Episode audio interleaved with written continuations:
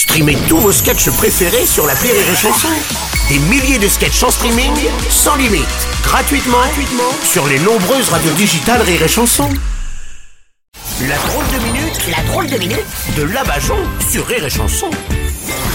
Aujourd'hui, nous recevons celle qui appelle encore plus à la résistance que Radio Londres, c'est Mamie Bajon. Oui, Bruno, vous avez vu, oui. Le prince Charles, le 6 mai 2023, 7 mois pour se faire poser une couronne. Pour que ça prenne autant de temps, il a pris rendez-vous chez un dentiste en France ou quoi? Oui, sans doute, ouais. Quand on voit l'enterrement de la reine, on dirait que les choses prennent du temps en Angleterre. Moi, la reine, j'avais proposé que ce soit les Français qui l'incinèrent. Comme ça aurait fait un partout avec Jeanne d'Arc. Oh, ça va.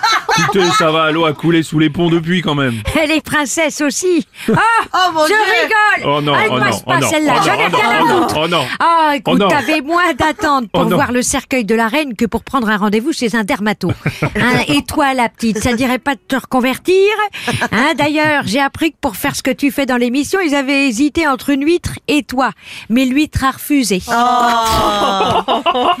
Enfin, mamie, on ne devient pas médecin comme ça, ça prend du temps, je vous signale. Ah, oula, oui. Maintenant, en France, avec les nouvelles formations, ça prend au moins 5 minutes. Pendant le Covid, en 2 statuts Facebook, moi, j'étais devenue médecin. Je faisais même partie du conseil scientifique. Oh. J'aurais bien bossé à l'OMS, mais bon, j'avais pas de conflit d'intérêt avec un labo pharmaceutique.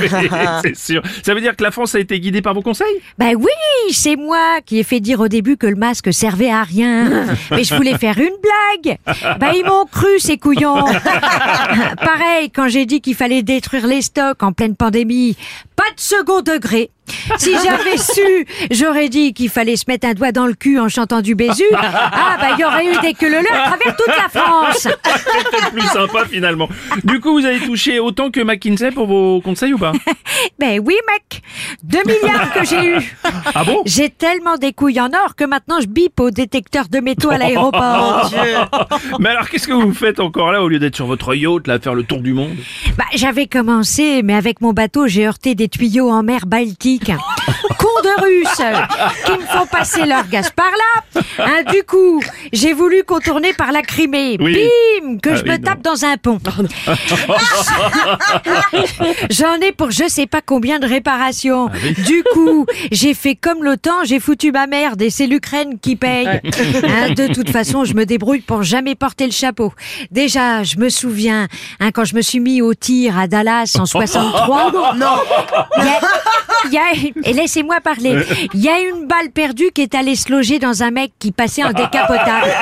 Bon. Mamie Bajon, va peut-être falloir vous calmer quand même. Vous préférez pas plutôt vous servir de votre savoir de médecine pour devenir docteur et ausculter les gens? Ah oui, bonne idée.